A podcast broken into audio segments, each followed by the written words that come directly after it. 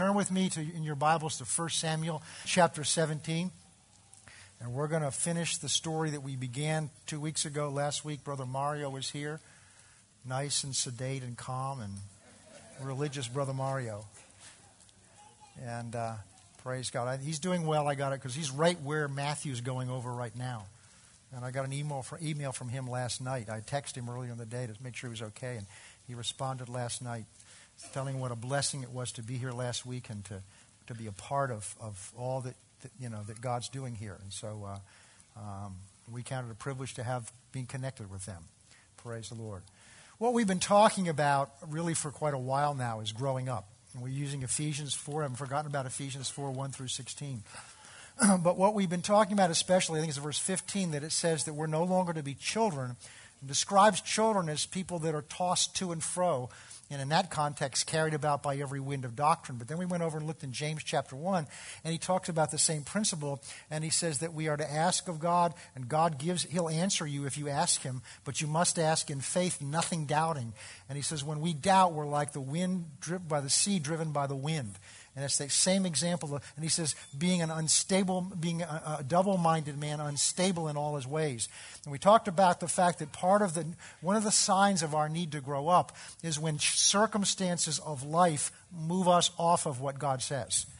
So we read our Bible, we study our Bible, we maybe listen to a CD or watch a DVD, or we come to church and we hear something and we see something and we say, I know that's the truth. And we, we leave here, or you leave your place of devotions with a, with a commitment, that's what I'm going to be and that's what I'm going to do. And then it seems like all hell breaks loose against you. Ever, ever have one of those days, or weeks, or months, or years, where it seems like all of heaven, all of hell has been assigned to knock you off your horse?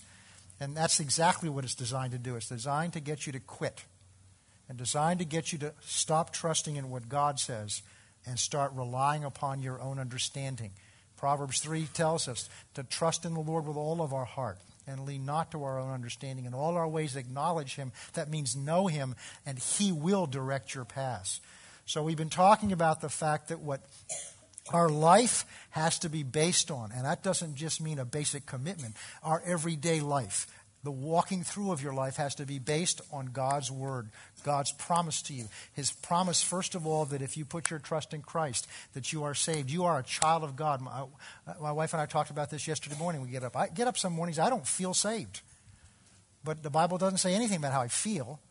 It says, If I've called upon the name of the Lord and I put my trust in Him, then I am saved. I am a child of the living God. I don't wake up feeling like a child of God many mornings. And, and so, but what I'll do is I'll start I'll talk to myself. I'll talk to God. I'll say, "Thank you. This is for what you've done for me. Thank you that you took me from where I was and you you rescued me and you saved me. Thank you that you've put your Spirit into me. But Jesus went to the cross and my sins are forgiven. Thank you that therefore I have been made a child of the living God. I am a child of the God of the Creator of the universe. By the time I finish, I'm feeling pretty good. So I changed how I felt by what I said. And what I said wasn't just positive thinking, my words were agreeing with what God has said about me. So we're talking about, first of all, it's your job to find out what God says about you and what God has promised you. And then the next, the next place of growth is we have to begin to act on that by standing on that word. And you do that by speaking that word over your life and over those circumstances. And you do that by acting as if that word is true. And we saw that in, in Genesis, we saw how, how the very first man and that very first woman, Satan came and immediately what did he do? He came to challenge the word that God had spoken to them so that they would begin to doubt that word. And the moment she began to doubt that word and open that word of doubt, open that door of doubt to to the word of God that had been spoken to her, then we saw Satan move into that slight opening. And as he moved into that opening, he became very bold and challenged directly God's word. Then we saw he even did that with Jesus. In Luke chapter 4, when Jesus goes into the wilderness, we see Satan came to challenge him, and we watched the difference between how, how Eve handled that challenge and how Jesus handled that challenge. Eve tried to explain the word to what God had said to the devil. He tried, she tried to defend God's word. God didn't tell her to defend or explain anything to the devil, He just said, obey it. But we saw Jesus faced with that exact same temptation, and all he did the Son of God, who knew infinitely more than Eve did, he just stood there and said, It is written. He just quoted God's word, God had said, back to the devil that was tempting him. And that's what we need to do to the circumstances because they've come against you to take, take steal God's word, your commitment to God's word, out of your heart. And so that's what we've been looking at. We've looked at examples, and we saw the children of Israel and how God had given His word to them that He was going to had made a land that He'd promised to them. It was a land flowing with milk and honey. we saw how God delivered them and supernaturally brought them out of Egypt through the wilderness, brought them to the doorway of the land that He'd promised to them. And when they went in and they checked out, they verified with their senses what God had said with His word. They opened that same door that Eve opened up and they began to question and doubt what God said. And when they questioned and doubt what God said, they ended up relying upon their own understanding and not trusting in what God said. And they were they were ended up losing the very destiny that God had planned for them. And then last week we turned to this story, and we see a very different example. And so we'll just begin to read through here. At this point in his life, David is still just a very young man, and we're going to start and read right through it. Now the Philistines gathered their army together to battle, which were gathered at Succoth, which belongs to Judah. Judah is part of the land that God promised Israel, part of that same promise we looked at with the children of Israel. And the Philistines are enemies that were not fully driven out when they went in. They didn't fully do what God told them to do. And so there were still enemies that had not been defeated. Verse 2. And so we've got on one side, you've got over here the Philistine army that God had told them to defeat. And over here, you've got on the other side of the valley, you have lined up the army of Israel, the people that God has, to whom God has given this land. And they're lined up in what's called battle array, which is like, the, which is the, the, the form of, of, of, they were all basically with their arms, their, their, their weapons pointed at each other on either side of this big valley. And here's what happened. The Philistines stood on the mountain on one side, and Israel stood on the mountain on the other side with a valley between them. And a champion went out from the camp of the Philistines, and his name was Goliath. He was from Gath, that's a town in Philistia. And his height was six cubits and a span, that's about nine feet, it's almost ten feet tall. And he had, and this is very important for what we're going to see in a minute, he had a bronze helmet on his head.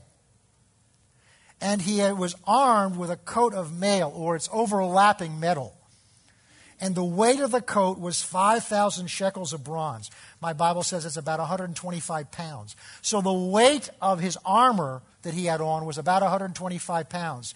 And he had a bronze armor on, bronze armor on his legs and a bronze javelin between his shoulders, and the staff of his spear was, uh, was like a weaver's beam, and its iron spearhead weighed 600 shekels, which is about 15 pounds. So just the, the point the metal point on his spear weighed 15 pounds. Um, verse 8 Then he stood and cried out to the armies of Israel and said, Why have you come out to line up for battle? Am I not a Philistine and you servants of Saul? So we looked last time, we're looking at how Goliath, he's trying to cast or formulate how the Israelite army is to see this situation. So, again, what the Bible is telling us is you have the army of the Philistines on one side, you have the army of Israel on the other side, and this giant comes out, and with his mouth, he is trying to tell the trained soldiers of God what the situation is. He's describing to them the situation. I remember when I was a, a, new lawyer, the very first trial I ever handled was defending a woman who had been charged with uh, uh going through a, a, a, school bus that had stopped. And it was, uh, we represented uh, back then, uh, one of the, the, automobile associations had one of their benefits that if you had a minor offense, that you could, they would provide a lawyer for you. And that was one of my first jobs. And so I showed up, interviewed this lady, and I got her story, and she told me which side of the street she was coming down and, and exactly what the, which side the school bus was on and described it for me in detail. And I sat there as the police officer that had cited her stood up and testified, and everything was exactly the opposite. The bus was on the opposite side of the street. She was coming from another direction. I mean, the only, I mean, it was the right, same time of day, but I mean, in my mind is, what do I do with this? It's like it's a different story. And, uh, and, and so, and the point is that you can have two people looking at the same thing and see totally different things. They've done studies with Air Force pilots, stood them out on the tarmac, which is the part of the, the right next to the runway, and they've shot, they've had planes go down the, the, the runway, and, and they've had them estimate. This, these are men that fly these things. Estimate how fast you think that was going. And the range of their opinion was amazingly varied. So, how you see something will determine what you do with it. And what you hear about that situation will determine how you see it. We've talked before that when an emergency comes up or you get an evil report, whether it's a doctor's report or it may be something about your job or something comes and threatens you, all you have is information at this point. But what your mind tries to do is project what that's going to mean. And that image that's being formed in your mind will determine what you do in that situation. So here we have exactly that same situation. We have an army over here that's trying to destroy the army that belongs to God. God gave them this land. He didn't give the Philistine this land, He gave the Israelites this land. And now we have a giant coming out, and he is with his, now listen carefully, with his mouth, he's speaking words to the soldiers, trained soldiers of Israel, to tell them what's going to happen. And what they do with those words will determine how they handle the situation. So we're seeing here the giant trying to describe what the situation is. We're going to see the army of Israel listen to the words of that giant. And because they listened to the words of that giant, what the giant said was going to happen began to happen. But then we're going to see a young boy, not a soldier, not trained for battle, not, not, not trained in military skills, not even big enough yet to wear armor for battle. We're going to see him come out into this situation, and when he sees this situation, he's going to size it up very differently. And he's going to handle it very differently. Why? Because of what he knows about his God. And that's what we're after. And that's what we began to look at last time. And then what we're going to do is we're going to bring it around. Because many of you right now have giants in your own life. And these giants are talking to you. And they're telling you that what God's word says doesn't work for you. They're telling you that, yes, other people tried that and it didn't work for them. Why do you think it will work for you? Those giants are talking to you. And what you do with their words of that giant, those giants talking to you, will determine whether you're victorious or whether that giant's victorious in your life. So, what about God? He's already determined from his side what the answer is. But it's whether you agree with him or you agree with the giant. And that's what we're about this morning. And we'll read down through the first part because we've already, already done this before. Okay, verse 8. Then he, that's the giant, stood and cried out to the armies of Israel and said, notice, he's talking to them, and said to them, Why have you come out to line up in battle? Am I not a Philistine and you the servants of Saul? So he's trying to define for them how he sees them. You're servants of a man named Saul, who was himself almost seven feet tall. This is who you are. And he's basically saying, This is hopeless. Because Saul is your leader, you're his servants, and I am the leader of the Philistines, and I'm 10 feet tall. And he's going to come out and taunt them. There may be things in your life that are taunting you right now. Choose a man for yourself and let him come down in, to me. And if he is able to fight with me and kill me, then we will be your servants. Now, he's saying this in a, with a cocky tone of voice because he's not expecting a fair fight. He's absolutely confident that he can beat anybody on the Philistine side because he's basing things on what his five senses tell him. There's nobody over there bigger than me.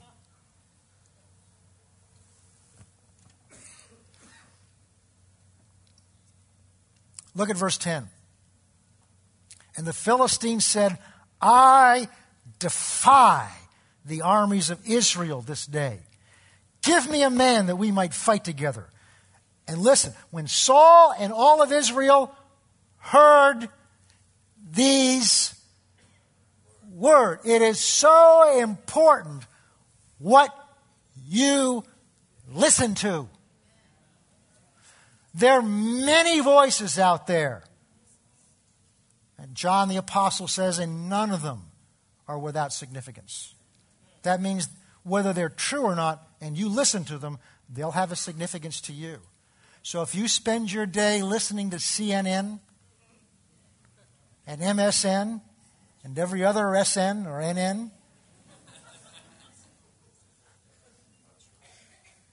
I don't care whether it's Fox News or whatever it is. If all you're doing is listening to the world's interpretation of the facts, then you will become like Saul and all of Israel and shrink back when you see God's word. What you because faith comes by what? Hearing. And you will develop faith in whatever you're listening to. You choose what your faith is in by what you're listening to. You choose that.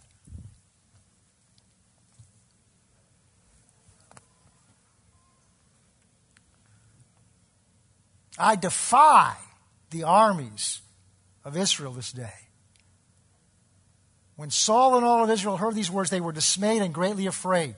Now, David, scene shifts, was the son of the Ephraimite, Ephratite of Bethlehem, Judah, whose name was Jesse. And he had eight sons, and the man was old, advanced years in the days of Saul. And three of the oldest sons of Jesse had gone down to Saul to battle. I'm going to summarize some of this because we've already talked about it. So his three oldest brothers are in the army, and his dad sends him down periodically with a care package some food for, the boy, for his boys, and some, some bread and some cheese for the commanders.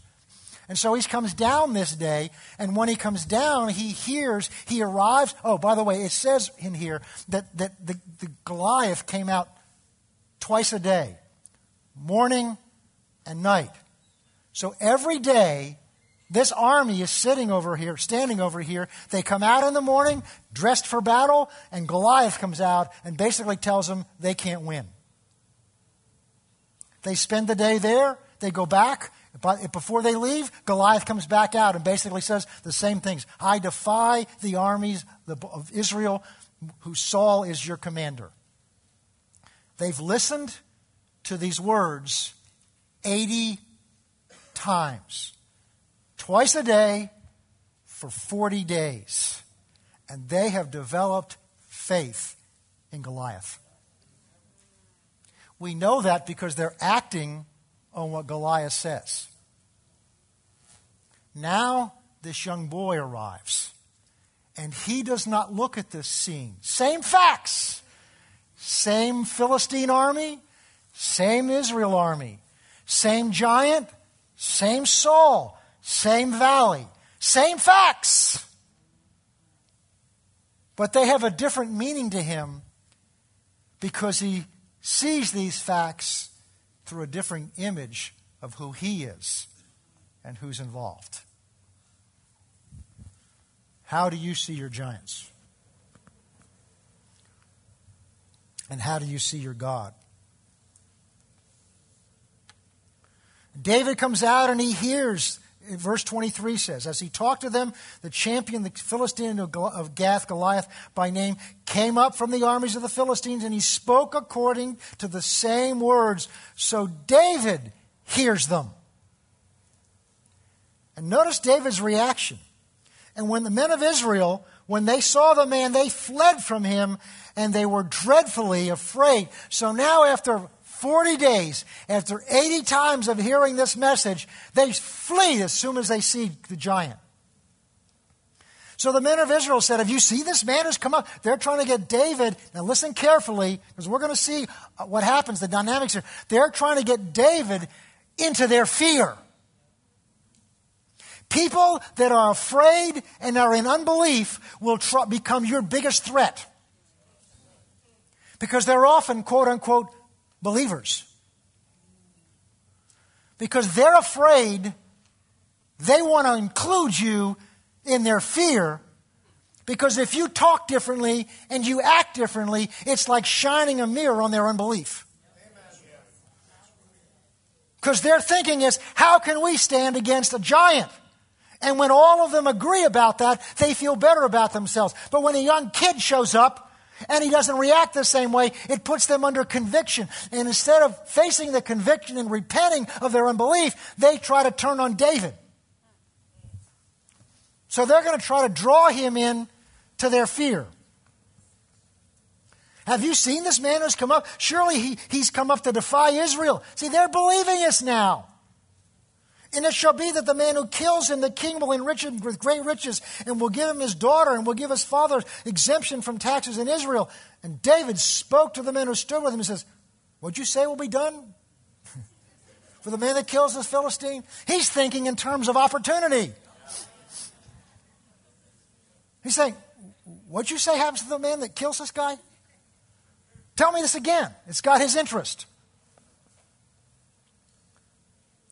Who kills this Philistine and takes away the reproach from Israel. He sees this as a reproach over Israel. And look at this. This is where we ended last time. Who is? See, Israelites army over soldiers, professional soldiers in, in armor over here, Philistines over here, giants standing out here saying the same threats. I defy the army of Israel. And now you've got this kid looking out here and says, That's what you're afraid of? Who is this uncircumcised Philistine that he defies the army of God? Now, first of all, when Goliath came out here, he told them that they were the army of Saul. Talking about identity here. Your identity is so crucial to your confidence. Who are you belong to and who are you from? The little word, oh, I love little words in the Bible. We read over them so quickly and they have such power. The word of is a pro, possessive pronoun, which means belongs to. And you've seen me do this before. This is my pen. It's a fountain. I like fountain pens. A number of years ago for my birthday, my wife bought me a fountain. Not a fa- it's not a Mont Blanc, but it's my pen. And in the office, they know this is my you understand? It's my lots of pens in the office and in my but this is my pen. In other words, it belongs to Pastor John. I therefore I know where it is. I don't just leave it lying around. It's either in my pocket, being used on my desk, or on my dresser at home. I take care of it because it belongs to me and has meaning to me. Goliath says, the one you belong to is Saul. David stands over here and says, Who is he to defy, defy the army that belongs to God?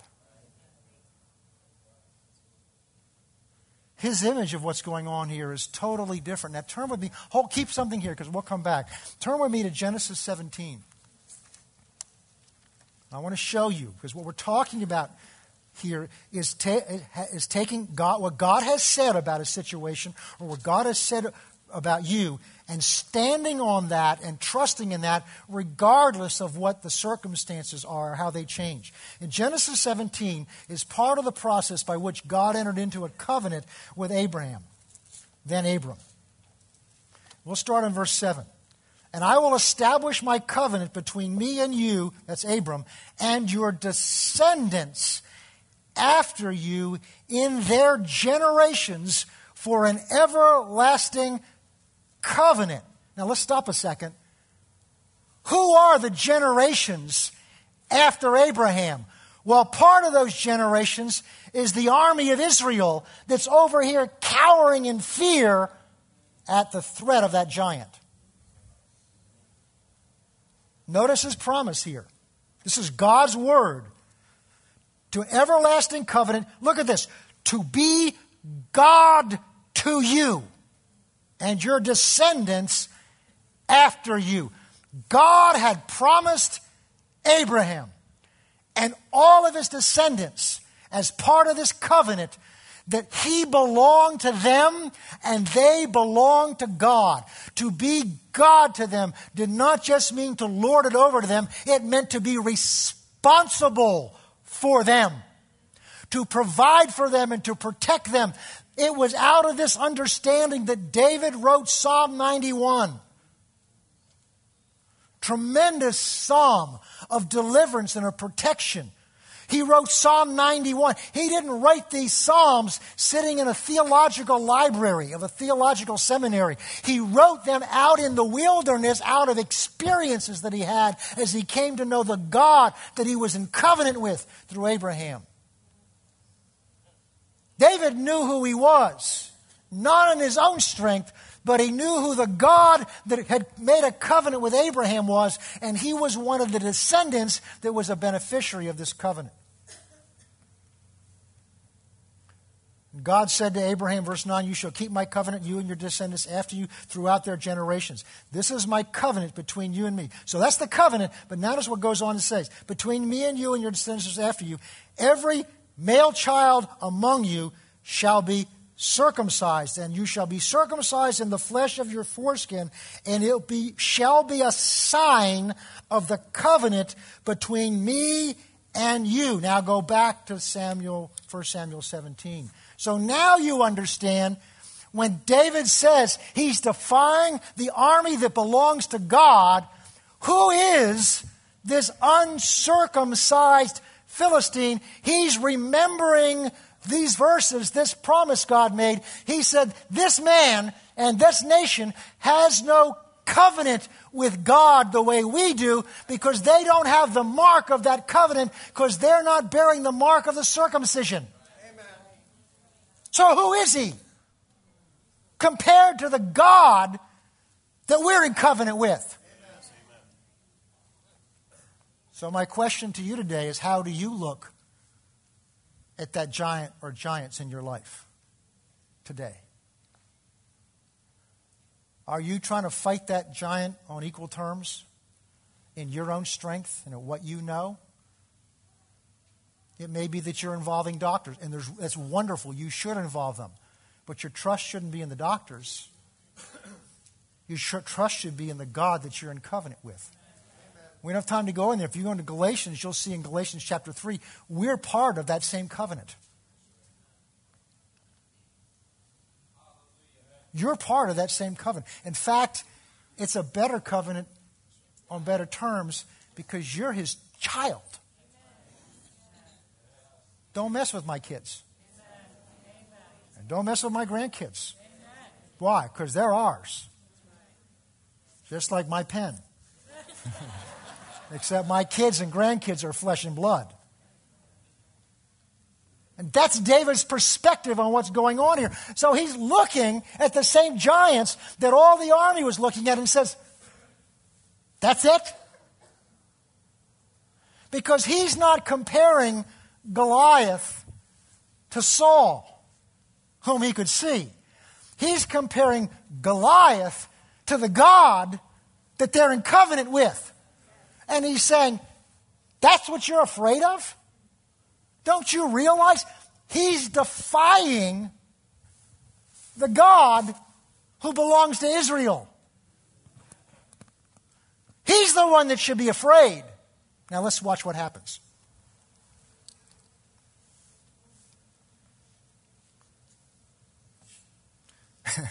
Verse 28. His Eliab, his oldest brother, heard what was spoken to the men, and his anger was aroused against David. And he said, Why'd you come down here? In other words, you're causing trouble. And with whom did you leave those few sheep in the wilderness? And this way, go back and mind your own business, is what he's telling them. I know your pride and the insolence of your heart, for you've come down to see the battle. Isn't it interesting? Because back when Samuel anoints David, God says about says something about, Sam, about David's heart. He said, I don't look at the outward appearance, but I look at the heart of the boy. And his brother, because there's something wrong in his heart, is judging his little brother's heart that, that God has already said was after him. See, when you get out of faith and you get into the realm of relying on your senses, you can get into all kinds of trouble.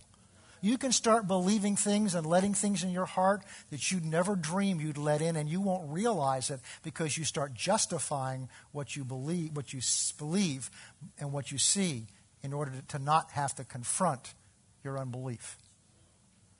See, walking by faith is not an option. It's not just an extra benefit. The Bible says the just, those who have been made right in God's eyes, walk by faith. Not have one experience, but we live our life. But we're growing in it. Understand this this is a process of growth. It's being committed to this process to grow and mature and trusting in God's word and not in what people tell me, not in my senses, and certainly not in what the giants tell me. So, what happens, of course, is, you know, so his brothers turn against him. And um, then David says, uh, verse 32, then David said to Saul, let no man's heart fail because of him, that's Goliath, for your servant will go and fight this Philistine. And Saul said to David, You're not able to go, because Saul is also looking at him as this little kid who's untrained. You're not able to go against this Philistine to fight with him, for you're but a youth, and this man was of war from his youth. So Saul's looking again at what he can see. And he said, David, you can't go against this guy. I mean, he's a giant and he's been trained for battle and war. Even if he was your size, it's no equal fight because he's been trained and you haven't been trained. But not only that, look at his size, look at his armor, look at his training. It's just, you know, he's telling the Saul. Now, so he's hearing it from his brothers, and now he's hearing it from the king. Come on, it's a nice sentiment. Appreciate it, you know, but stay in your place because we see who you really are. But see, when you've seen God, you can't stay in your place. David said to Saul in verse 34 Your servant used to keep his father's sheep, and when a lion and bear came and took a lamb out of the flock, I went after it, and I struck it, and I delivered the lamb from its mouth. And when it rose against me, I caught it by its beard and struck it and killed it. Your servant has killed both a lion and a bear and this uncircumcised Philistine will be like one of them. Notice what he's saying. He's speaking out that covenant. He's not saying, look, just because I'm so full of vim and vigor. He's saying, because I've got a covenant with God and he doesn't, this uncircumcised Philistine is going to be just like that lion and that bear. Moreover, David said, the Lord, see, David understands how he killed that lion and how he killed that bear. The Lord who delivered me from the paw of the lion and from the paw of the bear, he will deliver me from the hand of this Philistine. And Saul said to David, Go, and the Lord be with you. And I'm staying here. So we see here an insight into David's thinking. David has been thankful through his whole life. He's recognized that the victories that he's had, he's recognized the threats that he's overcome. He overcame because he overcame them by his confidence in God. Every one of your experiences is preparation for the big battle.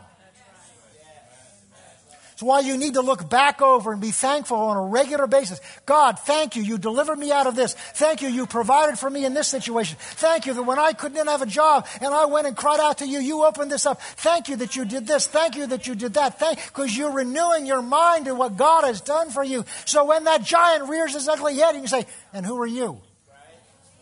You're just all like the rest of all these giants that have tried to destroy me. And my God came through before and he's, no, he's the same yesterday, today, and forever. He will come through again. Oh, this gets better. You think this is good. Oh, you wait. Oh, Lord, we got to get this in today. All right. It's good. Verse 38. So Saul says, All right, I'm going to take care of you. So Saul clothed David with his, Saul's armor, and put a bronze helmet on his head, and also clothed him with his clothes. So Saul's still thinking in the natural. All right, well, then we, if you're going to do this, I'll give you my armor, my helmet, my armor, my shield, And Saul's seven feet tall. You can just see that helmet coming down over his eyes. You know, the, the coat's dragging on the ground, and David's trying to walk around like this. And basically, David says, calls it untested. He says, I, I don't have experience with this. So he takes it off. I'm sure the eyes of the other soldiers were shocked because their confidence is in their, their armor, is their protection. Oh, this gets good. This gets really good. And David tried to walk around in it, for he'd not tested them. And David said to Saul, I can't walk in these things. I've not tested them. And David took them off. And he took a staff in his hand, and he chose for himself five smooth stones from the brook, and put them in his shepherd's bag in a pouch which he had, and his sling was in his hand, and he drew near the Philistine. And the Philistine came and began drawing near to David, and the man bore the, who bore the shield, that's very important, went before him. And when the Philistine looked about and saw David, he disdained him. That word actually means he belittled him. Because now he's looking at this scrawny kid. And look at what he says to him. He's now going to talk to David and interpret the circumstances to David to intimidate David.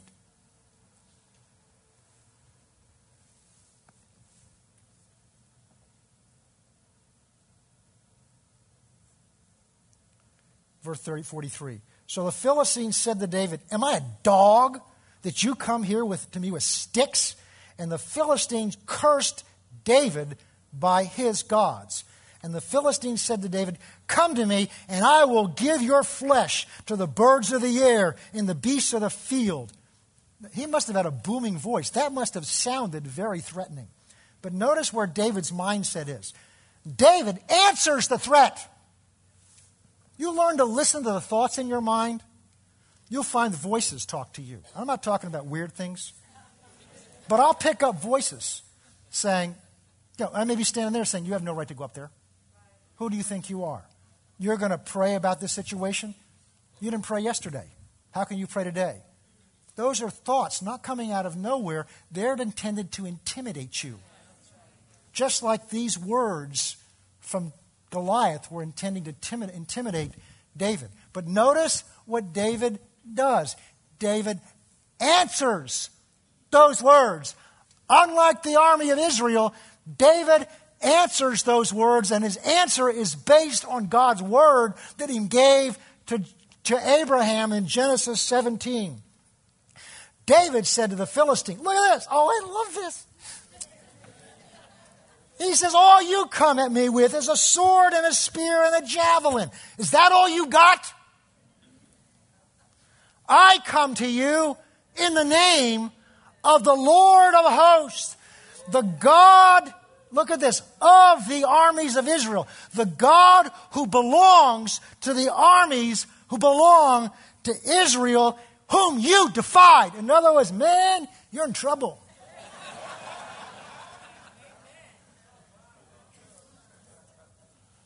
You, def- you thought you were defying Israel?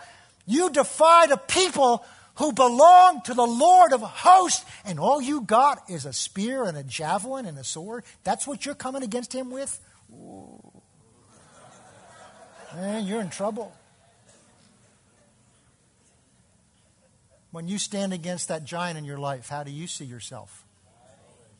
Is it you standing against him? Is it you and the doctors that are consulting you, which is wonderful? Is it you and medicine standing against? Is it you and, and, and, uh, and employment? Is it you and the government? Is it you and whatever you're relying on standing against that enemy?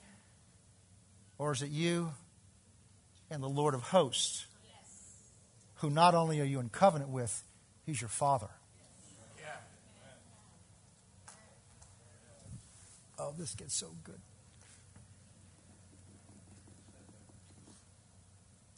Verse 46 This day the Lord will deliver you into my hands, and I will strike you and take your head from you. This day I will give the carcass of the camp of the Philistine to the birds of the air and the wild beasts of the earth, that all of Israel may know that there's a God in Israel. Then all the assembly shall know that the Lord has, does not save with sword or with spear, for the battle is the Lord's, and he will give you into my hands. Now, I'm going to ask for some help here. Brendan, would you come up here a second? Ron, would you come up here a second? Brendan, stand right over about here. Got to do this quickly. And face that way. Come here. Right here. Face this way. You're Goliath. No, no. You're the armor bearer. So you turn around. You're here. I've done this before. Okay. Oh, yeah, you have. That's right. Turn around here. Over here. Joe, come here. Joseph. You're over here. All right. Wait, wait, wait. All right, stand over there. I want to read this to you. Now, here's what happens. Now, remember this. He's got a helmet of bronze on him. What's this guy? He's the, he's the shield bearer. So, what's he holding up? A shield.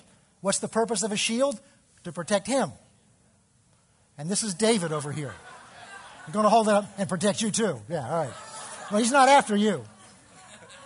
David put his hand in his bag and took a stone and he slung it and it struck. Go ahead. He's going to swing it. All right.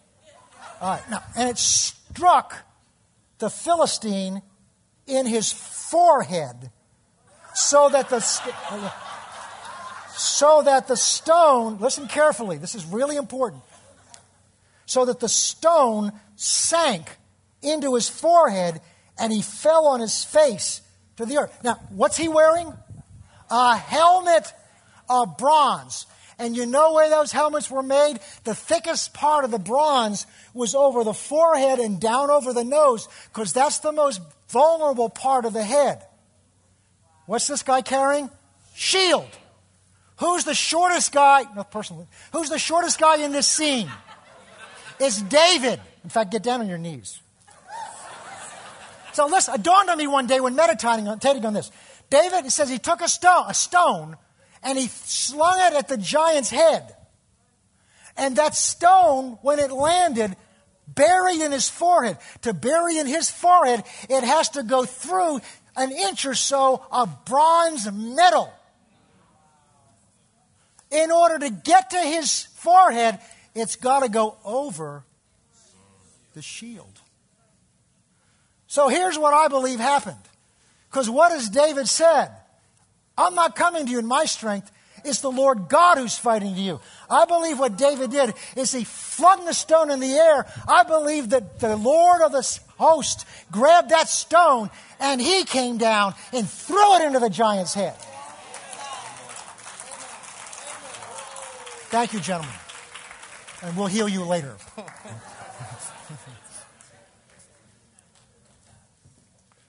God takes His word literally. God means what He says, but you've got to take Him at His word before He can do what He says.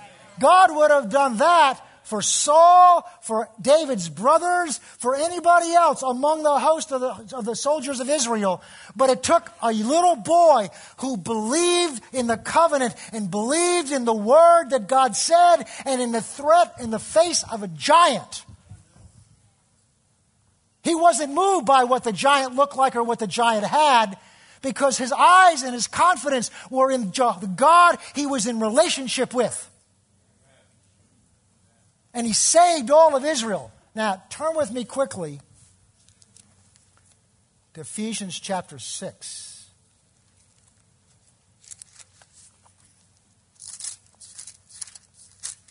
We'll bring this down to us and then we'll close.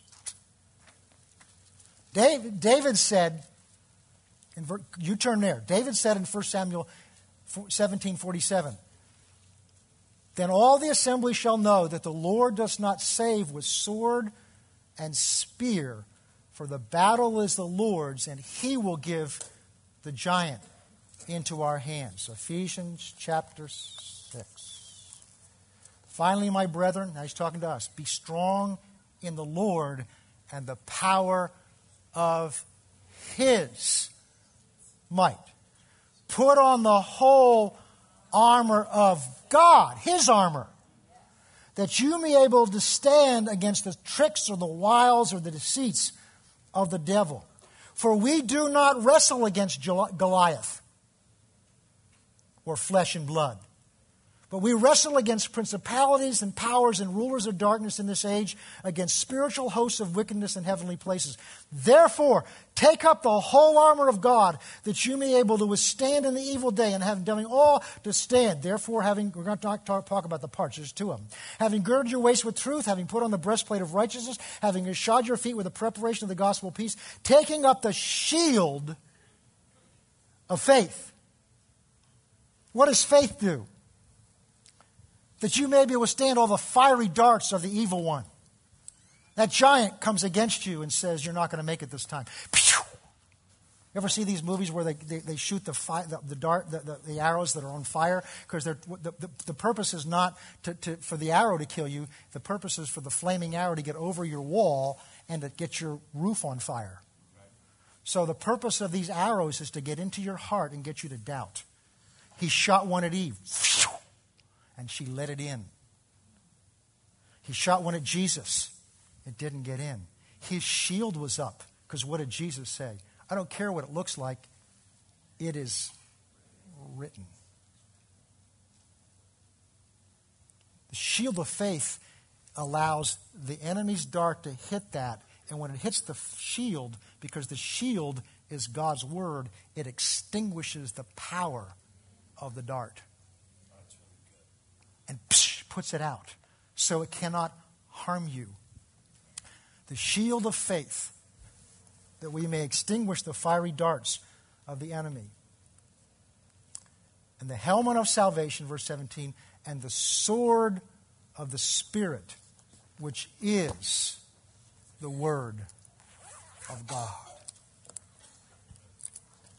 God has equipped you to fight that giant in your life. He doesn't want you to fight the giant in your strength. He doesn't want you to fight the giant by relying. You can use other things, that's fine. Doctors are fine, all that. But your trust has got to be in the God who is your Father, the God in whom you are in covenant with.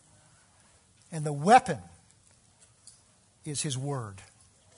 Because standing behind that Word is all the power and authority of God Himself which is why the devil works so hard to get you to doubt that word. Here's a little boy, because he believed God's word about the situation, it affected, it affected how he saw the giant, how he saw the threat, and how he saw himself. And therefore, he reacted very differently than his brothers, the king, and all the trained soldiers. And through this one boy, one boy that believed what God had said and acted on it in spite of all the things he saw, he defeated the giant that threatened Israel. And they had an incredible victory that day and won back the land that God had already promised them way back before. What's your giant? What's raising his head at you today? What's threatening you, try to take from you or intimidate you so that you won't walk into the land that God has given to you? The blessing, the provision that God has given to you. What's telling you you're not going to make it? You're too old. You're not educated enough. You've committed too many sins. You failed God too many times. All of those are threats out of a giant's mouth to tell you who you are and what God is like. How do I fight that? I go in to the manual. I go into His Word. And I meditate on His Word, and I find scriptures in His Word that promise me, tell me who I am, promise me what God will do in that situation. And then I take that word and I begin to speak that word over those situations and speak that word over those situations. And speak. Notice they all got what they said, except Goliath didn't. They were getting what they said. David changed what they were getting by the words of his mouth because his words agreed with God's words.